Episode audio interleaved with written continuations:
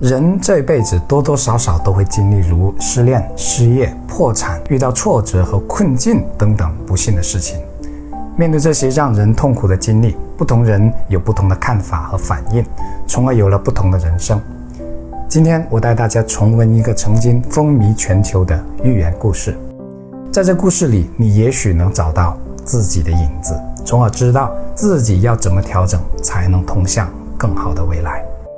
这个故事叫《谁动了我的奶酪》。有两只小老鼠和两个小矮人，他们生活在一个迷宫里，奶酪是他们共同追寻的东西。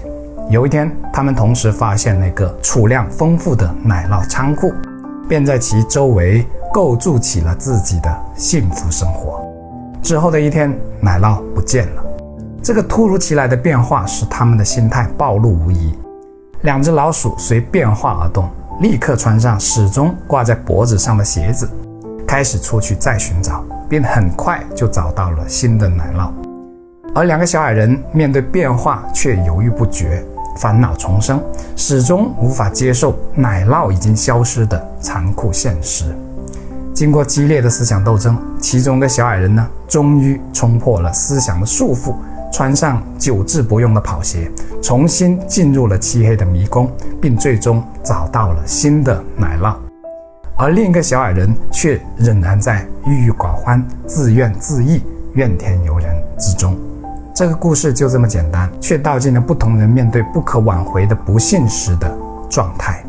一些人在问题面前很快就抽离出来，采取积极的行动，他们的思维是：一定还会有更好的。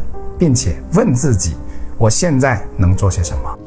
而另一些人只是待在原地一动不动，甚至从此一蹶不振。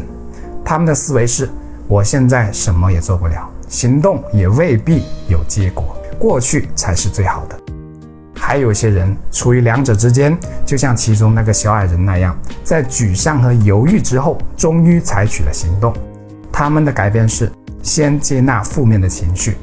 然后再采取行动，因为他们明白行动不一定能成功，但是不行动一定不能成功。你属于哪种呢？我是谢明宇，关注我，一起解惑人生。